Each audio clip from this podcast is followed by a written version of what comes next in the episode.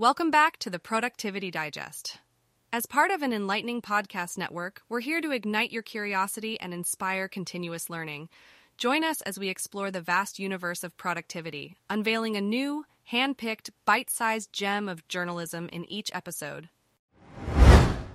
Today's episode is brought to you by Blogcast, your personalized audio feed available on iPhone and Android.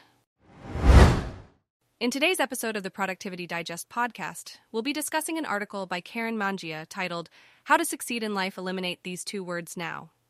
Mangia shares her insights on how two simple words can hold us back from achieving our goals and how eliminating them can lead to success. This is a must listen for anyone looking to improve their productivity and achieve their dreams. Let's dive in.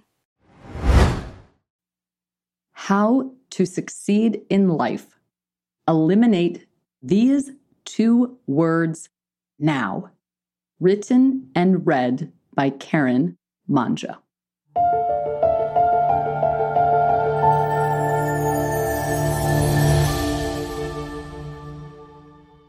How do you feel about the phrase, the secrets of success? What would happen if success were no longer a secret? Let's get rid of the secrets by busting some of the myths about success. Because success isn't a location or something hidden, especially when it comes to your career. But in order to find what success really means in this new context, we've got to shatter a few myths. What's your biggest misconception or myth about success? I posed this question to friends and colleagues. Here's what they told me that it will make you happy, Joseph Davy. That it results from a carefully thought out plan, Reid. That it is about hard work and not smart work, usually a combination thereof, Glenn T. Rupert. That you know what it is, Simon Goodyear that success will equate to happiness and fulfillment. Joe Perrin. That you have to focus entirely on your path at the expense of a personal life. Balance and success are possible. Bella Luxury Travel. That it is only success if it is externally validated. Good job. Carrie Townsend. That we achieve it on our own. Brian Brenner that there's a shortcut. Guido Klein Walterink. For me, success always looked like something external, something out there, reserved for someone else. Maybe it was money or job title, or perhaps what looked like the perfect life. Whatever that is, I'm still not sure. But it was always something just out of reach and always on a timeline or a deadline, or both. Our expected timeline for success is almost always wrong. We think success is linear, following a pattern, the result of hard work. And success is scheduled to show up on Thursday at 4 p.m. Then life happens.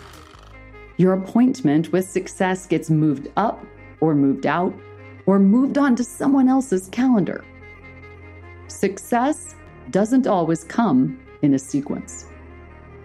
When we let go of our preconceptions about what success looks like, that's when we see it. When success is free to show up in whatever order and at whatever time, even unannounced, that's when it is most welcome. Two words successful people purge. Have you ever said or heard these phrases before? We should be back to work by now. I should be married by now. Other people have been promoted to vice president. Why hasn't that happened to me by now? I should be living in Manhattan Beach, driving a fancy car, owning my own business by now. Does any of that sound familiar? Does any of that sound successful?